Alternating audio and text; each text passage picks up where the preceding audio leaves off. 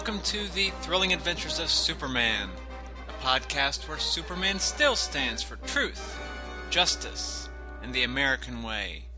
This is episode number 32, and my name is Michael Bradley. This episode, we'll be looking at the 10th storyline from the Superman Daily newspaper strip. As well, later in the episode, we'll be wrapping up 1939 with our first glimpse at the Superman radio show. Just as a reminder before we get into things, don't forget, as I announced last episode, beginning this week and for the rest of September, the show is going bi weekly. There will be an episode on Tuesday, like normal, and a second episode on Friday. I'm shifting to this schedule for the month in order to make up the four episodes that I've missed over the course of the many computer issues that I've had this summer. There is going to be some good stuff over the course of those shows, we will be looking at another Sunday storyline, which is better than the first. I will have a guest co host for at least one episode, and we'll be kicking off our regular look at the radio serial and more.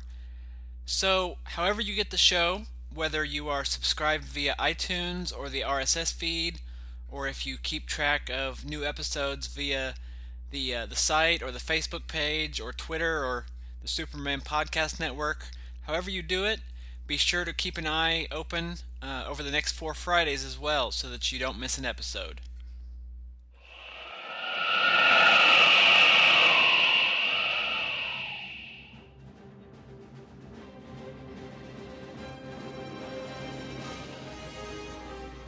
Hey everybody, my name is Michael Bailey, and this is the trailer with a truly epic ending to my new show about Batman, appropriately titled Bailey's Batman podcast.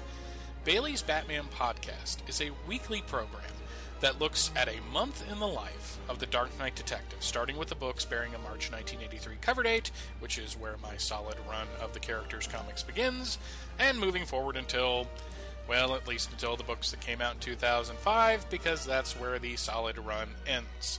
Each week, I will give you a full synopsis and review of every major ongoing Batman title with brief stops along the way to look at the important specials, mini-series, one-shots, and Elseworld stories just to keep things interesting. I'll also be telling you what other books Batman appeared in that month, as well as what was going on elsewhere in the DCU. It is going to be all Batman all the time as I look at over 20 years of the character's history. And now, ladies and gentlemen, the epic ending to this trailer. You ready? The first appearance of Jason Todd. Death in the Family. Nightfall. Epic. No Man's Land. Do you have chills yet? All of that and more will be covered on Bailey's Batman Podcast every Tuesday at Bailey'sBatmanPodcast.com.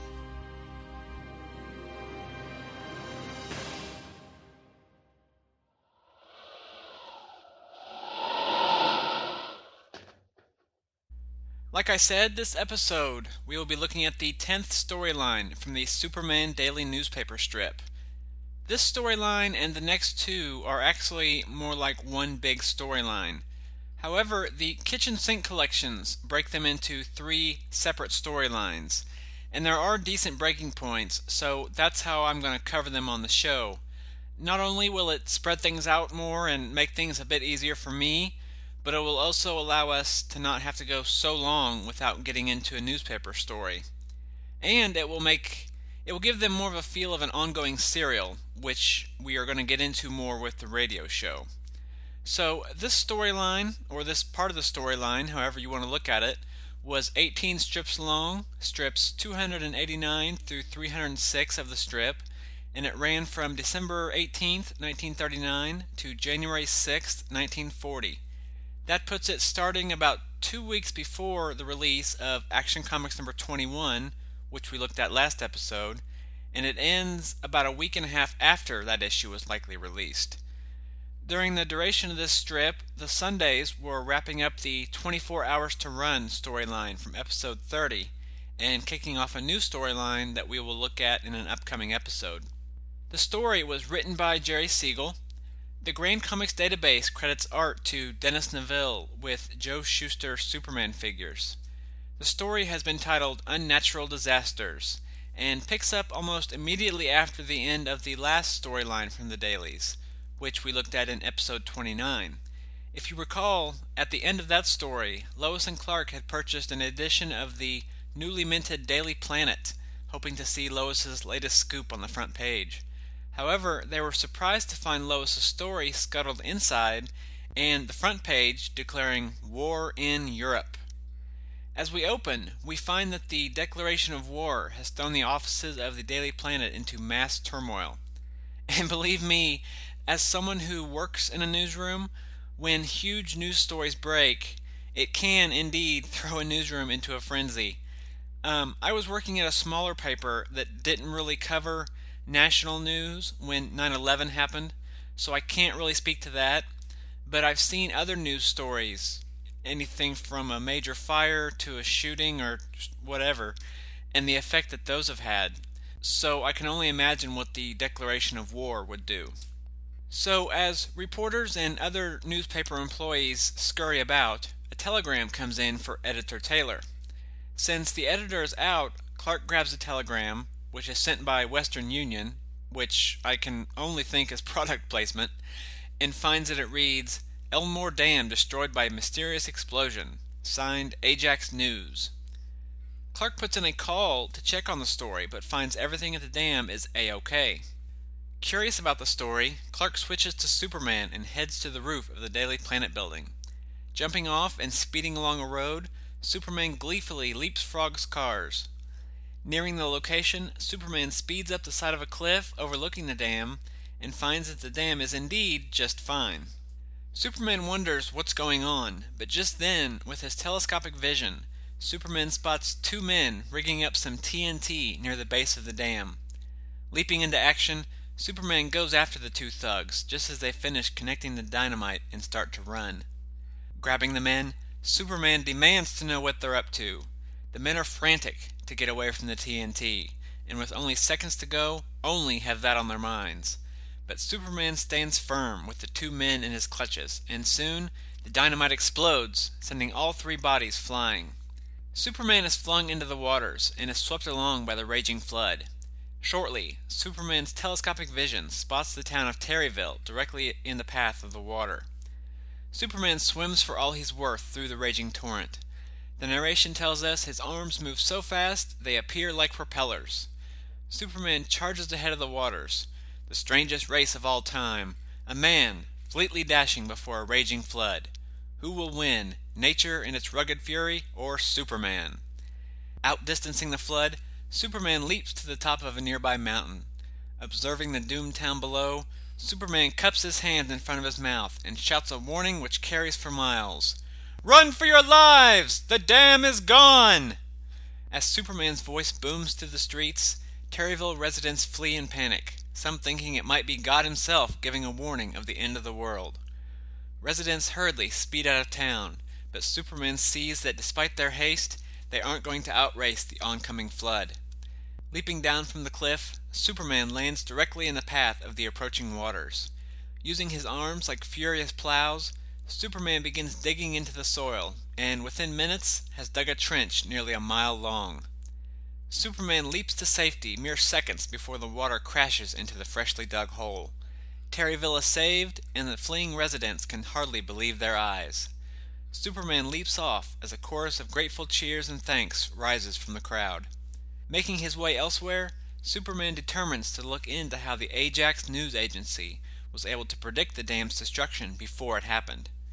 Arriving at the offices of the agency, Superman hangs outside a window and listens to the goings on inside the building. In one of the offices, two men berate a third man by the name of Gigi for sending the news dispatch too early. Gigi apologizes, saying it was just a mistake, but one of the men, a particularly sinister looking fella, says their superiors have ways of discouraging mistakes. Yes, ways. Outside, Superman is ready to jump in and start busting some heads, but pauses when the men continue their conversation. It seems the men have also poisoned the Remsen Reservoir, and in about 15 minutes the polluted water will flow throughout the city. Immediately, Superman takes off in a run towards the reservoir. Sure, the crooks need a head thumping, but saving the town from the deadly water has to be Superman's priority. However, upon arriving at the reservoir, he's held at gunpoint by the reservoir's watchman, who mistakes him for a thief. Superman tries to explain that the water is poisoned, but the watchman is having none of it and starts to open the reservoir. Superman grabs the man, telling him that if he won't stop willingly, he will have to stop him by force. Just then, Blackie, the reservoir's guard dog, runs up. The watchman orders the dog to attack Superman, but our hero eases the dog's temper, calming him with a simple pat on the head. However, Blackie then starts to lap up some of the water trickling from the reservoir. Superman tries to stop the dog, but it's too late. Blackie has drank the poisoned water, and almost immediately he falls over, dead. Superman apologizes for the dog's death, and the watchman realizes that Superman spoke the truth about the poisoned water. As Superman leaps off, the watchman mourns his dead canine friend, saying that even though Blackie died, thousands were saved because of him, meaning his death was not in vain. And that's where we'll pick up next time. Kind of a soft ending, but as I said, there is more to this in the next two stories. That said, I thought this was a decent story. I liked Superman taking on the threat of a destroyed dam. We've seen this before, way back in Action Comics number 5, but there that seemed more like simply giving Superman a reason to save Lois Lane. Uh, Superman didn't do anything to divert the waters or try to prevent the destruction, he just grabbed Lois and ran. Speaking of, not to get off topic, but speaking of, there's no Lois whatsoever in this story, which is surprising given that she and Clark were together at the end of the last story. Then again, there is a war that just erupted, and very little of the story was set at the Daily Planet, so maybe she's out getting the quote unquote feminine perspective on the war or something. Anyway, it was nice seeing Superman actually take on the challenge of the dam itself here, and it reminded me somewhat of a sequence in one of the earliest storylines from the radio serial, which I won't speak too much of right now since we'll be getting into it before the year's end but given what we're going to see in uh, five or six episodes, I think, about another sequence that happens, it, it's kind of interesting that some of the same things are happening in the comics that will happen in the radio show. Superman warns the town by shouting from afar. And yes, the super shout is a really silly power, but I kind of liked it here. At this point, Superman and all Kryptonians, actually, are just like us, but better. The Origins have described Kryptonians as a race of Supermen evolved to the peak of perfection. You know, they can hear better, see better, run faster, lift more, and so on. I'm not really sure how X ray vision fits into that, but the writers will eventually recognize that issue too. Anyway, given that, it makes sense that he would be able to shout louder than a regular human. It doesn't work on every level, I realize, and biologically the very premise is flawed, I guess. But it's comics, so these things are to be expected. And if you if you can't get past these things, then superhero comics probably aren't for you anyway. Um, I like the reactions of the townspeople stemming from this whole thing.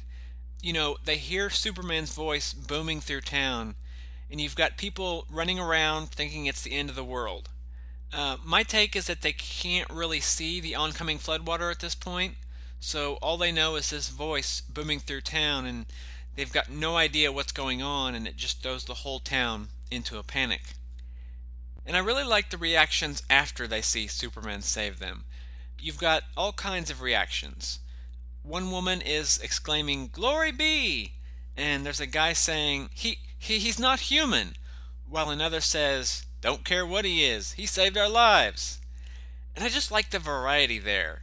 I mean, even though it seems like they're all thankful, they aren't just all the gushing, gee golly, thanks, Superman, which at this point, with how the character has been depicted until now, really wouldn't feel right.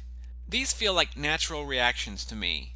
You've got one person who's amazed, another is a bit freaked out that a person who looks like a normal human is able to do these things, and another person recognizes that but doesn't care because he, you know, just saved their lives.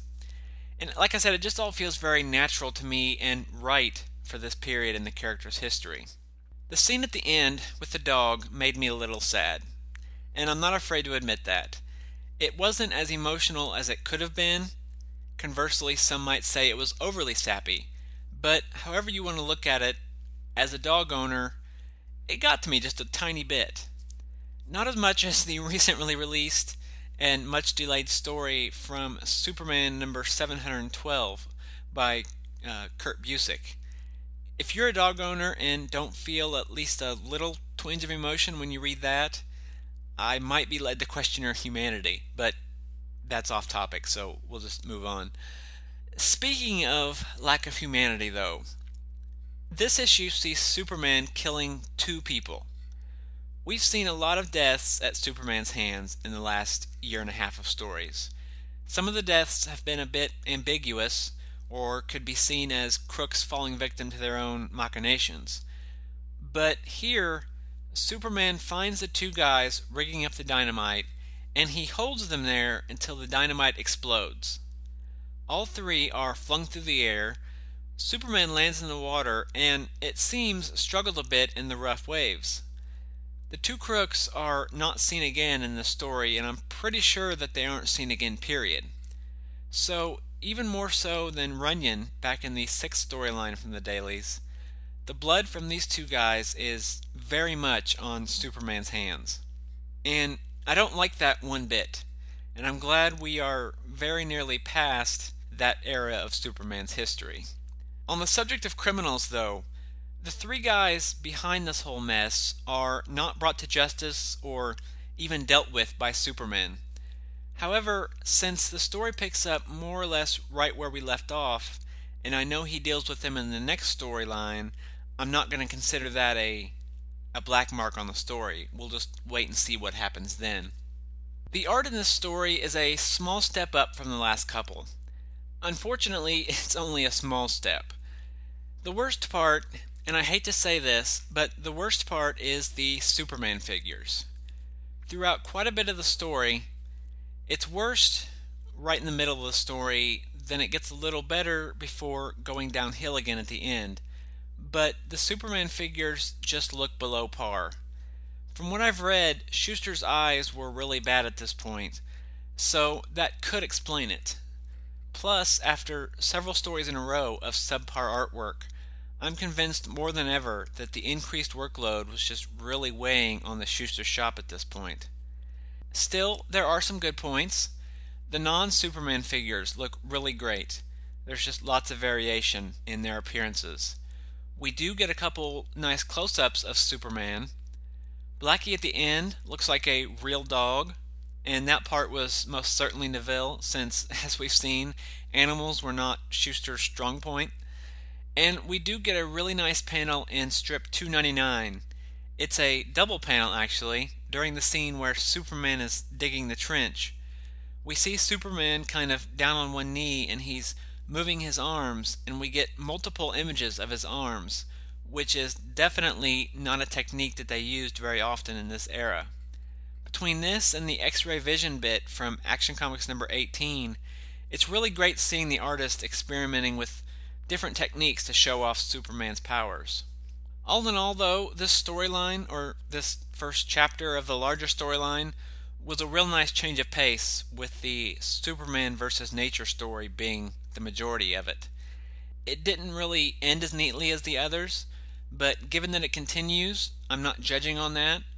I'm interested in seeing where it goes in the next storyline and can better judge it then. There's only been one reprint for this story, and that's in the volumes from Kitchen Sink. This is the final story in the first dailies volume. So we will be moving on to the second volume, and man, it's hard to believe we've made it through two chronicles and a volume of the dailies already. But anyway, we'll be moving on to the second volume with the second part of the story. And this story is also online for free at dccomics.com, and you will find a direct link to that in the show notes.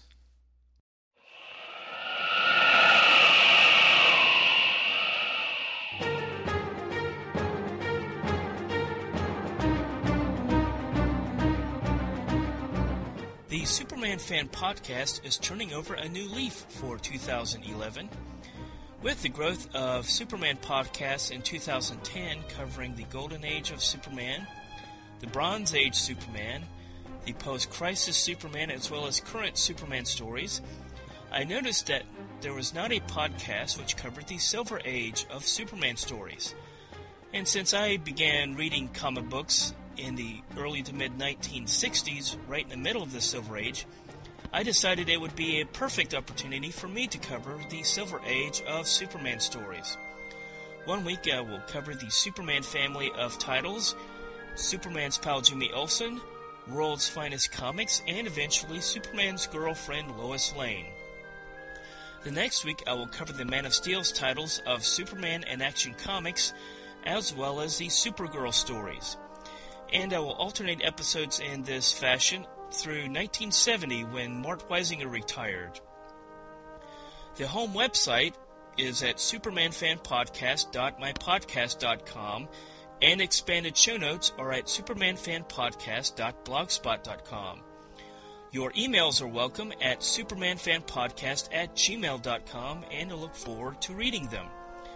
The Superman Fan Podcast is a member of the Superman Podcast Network, which you can find at www.fortressofbailey2.com slash Superman Podcast Network, where you can find all of the podcasts covering every era of the Man of Steel.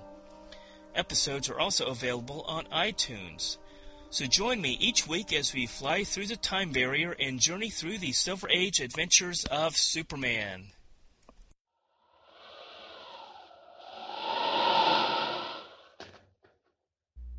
So that pretty much wraps up 1939. There was one more Sunday strip published on December 31st of the year, which we will talk about in episode 34. But other than that, we have gone through all of the published Superman stories from 1939. However, there was one more thing from the year that I wanted wanted to touch on, and that is the Superman radio show. Now, if you're thinking the Superman radio show didn't start until 1940, you are absolutely correct. However, development for the show began in 1939. We will talk more in detail about the history and development of the show when we actually start coverage. However, in 1939, Allen Ducovny and Bob Maxwell started the process of developing the show, and in doing so, put together four sample episodes, which are often referred to as audition recordings. They aren't auditions in the sense of actors trying out for parts, but more like pilot or prototype episodes that they used in order to try and find a sponsor for the show. I'm not going to do synopses for them right now. There are a number of deviations from the comics, particularly in the origin, that are really interesting. However, the scripts for those first two audition shows are 95% identical to the first two actual episodes of the series, and the last two hold several bits and pieces that are used in later episodes. So I'd rather not spoil too much ahead by going over them in, in extended detail now. However, there are some very notable firsts in these recordings, some of which, due to the sheer historical nature of them, I really felt I needed to point out now, and I can do so without spoiling too much.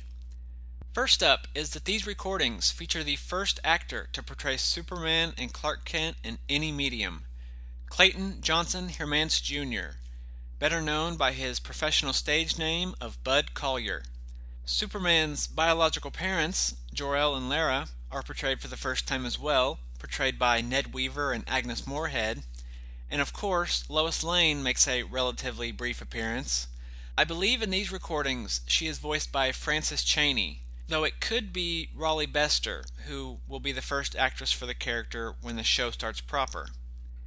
And there will be more on all of these folks in upcoming episodes, though for those of you who are fans of old time radio, several of those names should be familiar to you already. No other characters from the comics or newspaper strips appear in these recordings, though at this point, George Taylor and the Ultra Humanite are really all there is as far as recurring characters. But, speaking of characters, these recordings feature the sort of debut of a new character as Clark is brought on as the reporter of the New York Daily Flash by one Paris White. I guess it really isn't spoiling anything except if you happen to have been living in a cave all of your life, but obviously, traditionally, Clark's editor at the Daily Planet is Perry White, but here he is called the more formal Paris. As for the Daily Flash, again, this is another case where knowing lead times on the stories could really help narrow down the chronology of who did what, where, and when. I don't recall ever seeing a date for these audition recordings more specific than 1939. However, I've been able to narrow it down a little more because in the opening to episode 3, the announcer makes a reference to the Superman of America Club, which means they likely would have had to have been done after that started. And the club was first announced in Superman number 1, which was released on May 18th. Now, in the second episode, there is a reference to Floyd Gibbons, who was one of radio's first news reporters and a war correspondent for the Chicago Tribune during World War I. Gibbons died at the end of September in 1939. Since Gibbons had been retired or at least out of the spotlight for a few years at this point, my guess is that these were done after his death, when he would have been back in the news and back in the minds of the writers. The reference is a really eerie coincidence if they were done before, so I'm, I really feel strongly that that puts them being done in October or later. Metropolis and editor George Taylor were both named in the June 7th daily strip and then brought into comics that following August. However, Taylor's name rarely made it into stories in the following months, so it's understandable that the writers might have been unaware of it or just didn't find it an important detail to carry over. We saw a few episodes ago that the Daily Star became the Daily Planet in the November 13 daily strip. If these audition recordings were done in October, it's completely plausible that the name change of the newspaper was already in the works at this time. The fact that the Sunday strip from November 5th still says Daily Star could dispute that, but again, there's that pesky issue of lead times. So, all this raises a question in my mind of was the Daily Flash the original second name for the paper? Could that name have been rejected because of Flash Comics and the new character The Flash, which came out at the beginning of November and definitely would have been in the works when all this was happening? The Daily Planet finally replaces the Daily Star in the comics in a book released just three days after the debut of the radio show. So both of those would have no doubt been in production at the same time. So, were the radio show and the comics changed to line up with the newspaper? Or was the Daily Flash rejected but only after it was used in the auditions and it then became the Daily Planet? Or are all these things just coming together just one big coincidence? It's all just speculation really, but it's it's just fascinating how the dates line up. And if I knew lead times, I could narrow it down even further. Unfortunately, we will likely never know for sure Still, in these recordings, we have Clark Kent working for the New York Daily Flash under editor Paris White. These recordings also introduce another iconic part of Superman lore. Those who heard the first recording were treated to an early version of what would soon become a very familiar cry. Up in the sky! Look! It's a giant bird! It's an airplane! It's Superman! But then, the next three episodes, it was reworded and changed slightly to an even more familiar cry. Up in the sky, look! It's a bird! It's a plane! It's Superman! And that clip was used at the beginning and the end of the last three recordings. A new recording will be done when the radio show starts proper and will go on to make the phrase as synonymous with Superman as his red cape hearing that cry in relation to Superman is just it, it's awesome. I mean, that phrase, that's a phrase that everyone knows. You walk up to some stranger on the street and you say, "It's a bird, it's a plane," and ask them to finish, and they're going to know it's Superman. But as cool as that is and as important as that is, perhaps the most significant thing about these recordings is that Superman is clearly flying. He's not jumping great distances. He's not doing the ambiguous pseudo fly leaping that we've seen a lot of in recent stories. He's flying through the air. The characters in the story make note of it, the narration notes it, and at one point they even describe Superman as hovering above a road, so there can be no mistake whatsoever. It will be a while before we get full on flight in the comic books or newspaper strips, but in the radio show and first in these audition recordings, Superman takes flight. But that's it for those, for now anyway. Like I said, we will talk much more about the radio show in future episodes. So that's pretty much it for 1939. Like I said, there was just the one more Sunday strip, but after that, we'll be done with the year. And it was a big year for the character. But, you know, as big as it was, 1940 is just as big, and maybe even more so. And 1941 and 1942 are huge as well. I mean, from here on out, things just keep, not to be cliche, but they just keep going up up and away. I have been looking ahead a little bit, and we really do have some awesome stuff coming down the pike, and I hope that you are looking forward to it as much as I am.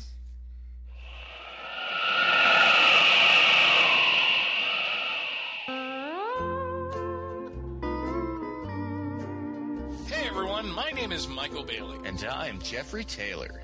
and we host a podcast called From Crisis to Crisis, a Superman podcast. Presented by the Superman homepage.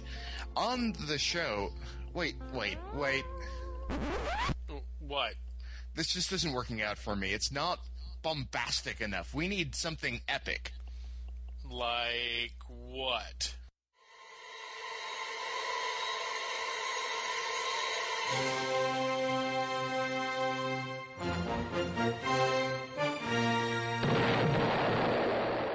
Welcome to From Crisis to Crisis, a Superman podcast. Presented by the Superman homepage. I am Jeffrey Taylor.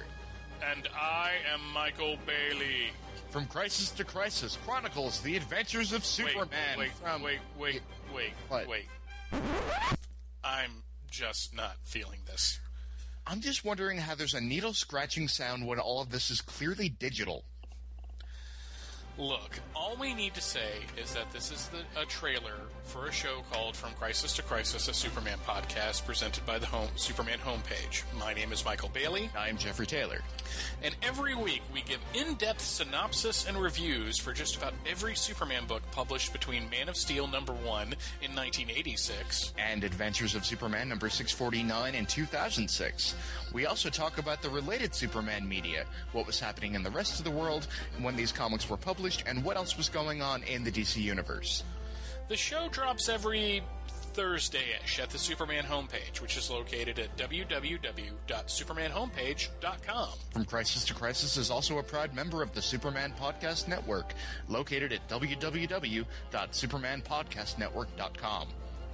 So join Jeffrey and I each week as we explore Superman during the post-crisis era, which includes Exile, Panic in the Sky, Doomsday, The Marriage, and beyond.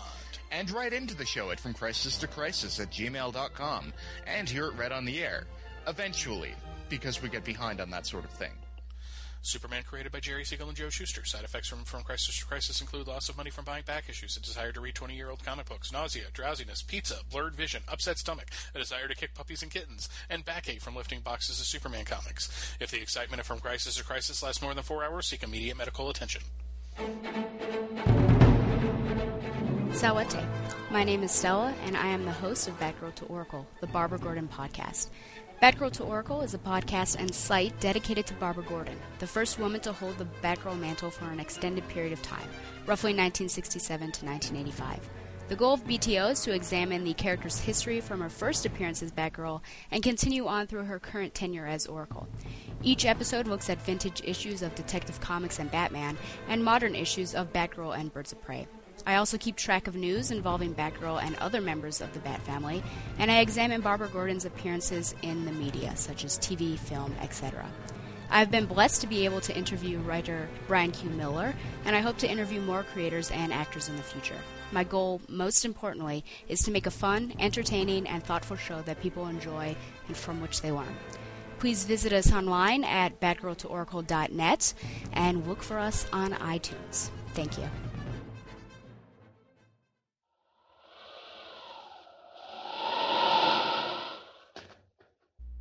Oh, there's one more thing.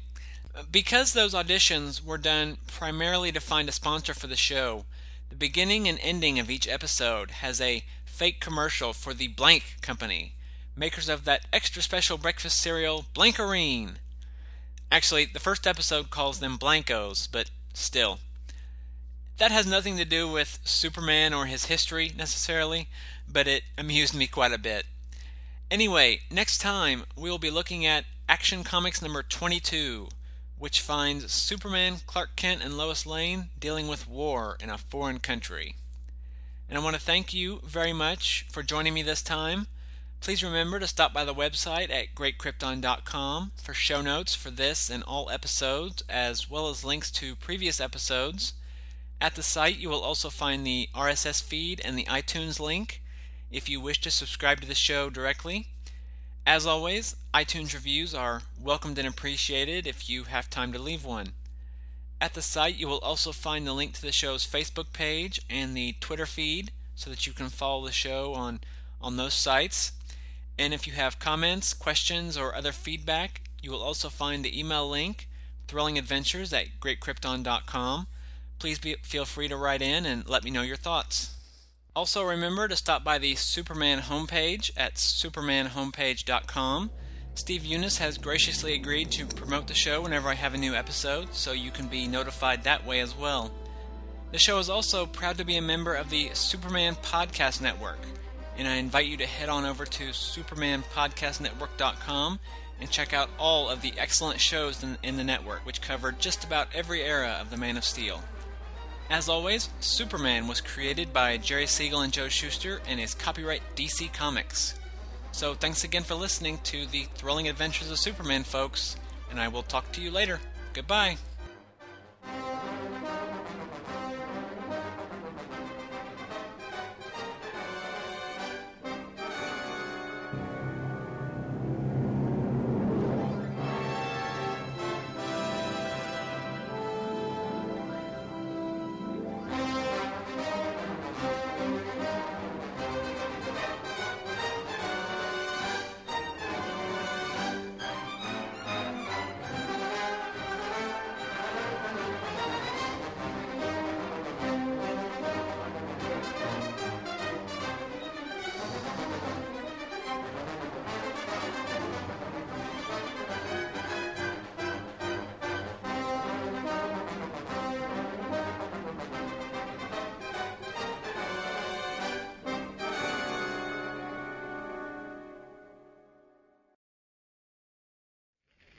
Superman stands for fairness and strength and endurance, too. So if you would be a junior Superman, a member of the constantly growing Supermen of America, remember the rules of our organization. First, help the weak and helpless. Second, train heart and hand and mind to patriotic service. Third, build up your own strength and endurance and vitality by insisting on those regular every morning platefuls of Blankarine.